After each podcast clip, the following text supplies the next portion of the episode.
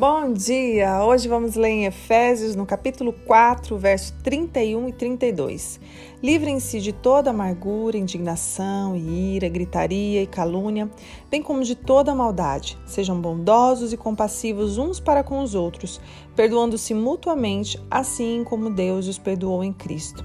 Hoje nós vamos analisar um pouquinho sobre a amargura, né? O verso já começa, o início dele já começa falando, livrem-se de toda amargura. O que é amargura? É um amargor. Já a própria palavra já está dizendo para nós o que é.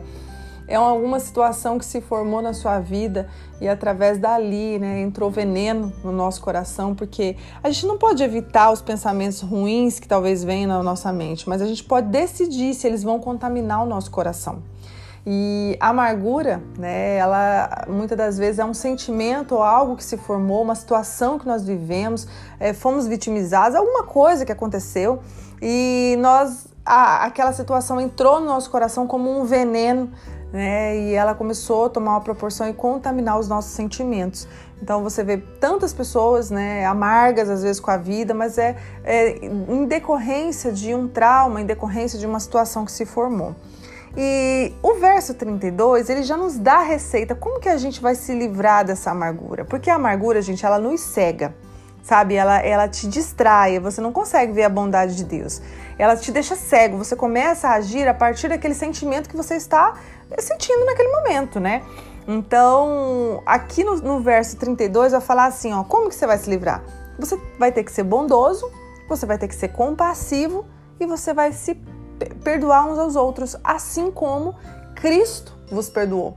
Então, Cristo é um modelo de perdão. Então, nós vamos seguir a partir desse princípio e vamos perdoar as pessoas que estão ao nosso redor, né? Só conseguimos perdoar através de Jesus Cristo, através do sangue de Jesus Cristo. Então, todas as vezes que nós precisamos pedir perdão para alguém, antes nós perdoamos o que? Na oração, é falando com Deus a respeito disso, é contando a respeito do assunto, assuntos que às vezes nos ferem, a gente não quer falar com ninguém. Fale com Deus, diga para Ele o que precisa, né? O que você sente, tudo aquilo, tudo, todos os medos, todos os sentimentos, conte tudinho para Ele e diga, Senhor, eu quero perdoar, porque a Tua palavra diz que eu preciso perdoar, eu preciso me livrar disso, é um peso sobre as nossas vidas, sabe? E talvez a gente vai ter que reconhecer também que nós também erramos, né? E precisamos reconhecer os nossos erros para poder evoluir, né? E não é reconhecer, se martirizar, se culpar, não, é saber que Jesus levou toda a nossa culpa, então nós vamos reconhecer e nos arrepender e humildemente vamos pedir perdão para a pessoa, vamos pedir perdão a Deus e através desse momento Deus vai construir uma nova história. Talvez você olhe para a sua vida e mediante a tantas situações que aconteceu, que você fala, não existe mais conserto, essa situação não existe mais conserto, não tem mais como fulano voltar atrás ou eu voltar atrás, não tem mais, não há mais, não cabe mais isso na minha história. Mas Deus, Ele sempre tem uma nova história. Deus, entenda que Deus, Ele é o Deus do impossível, sabe? Ele faz o impossível, Ele faz tudo novo. Então, nós não podemos chegar para Deus dizendo, isso não tem mais jeito. Não, o Senhor sempre tem algo novo para fazer na nossa vida. O Senhor sempre tem algo a ser reestruturado, a ser colocado em prática. E nós não podemos ter vergonha de ir e pedir perdão, porque sabemos que estamos sendo aperfeiçoados.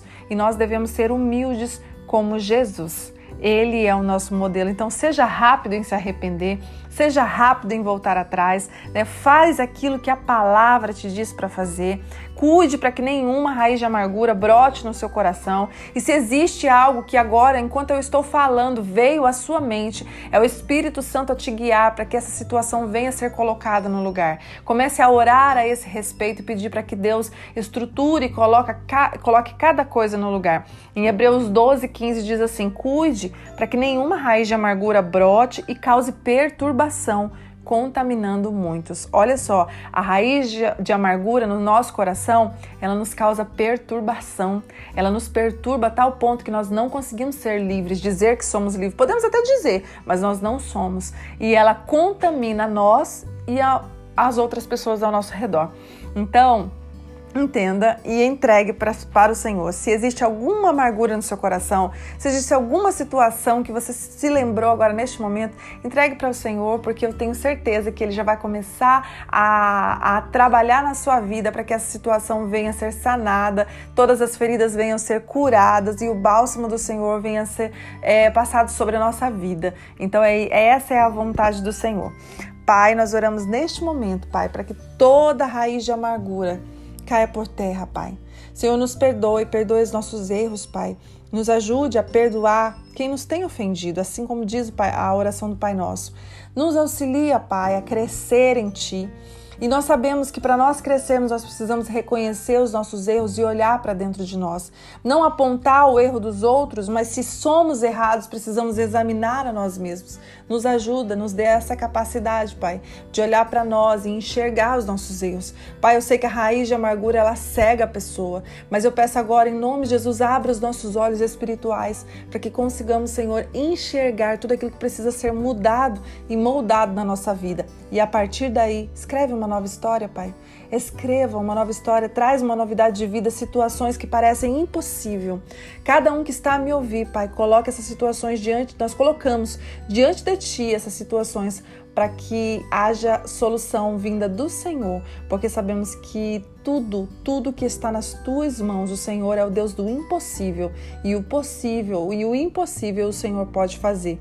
Então nós colocamos diante de Ti essa situação, em nome de Jesus, amém.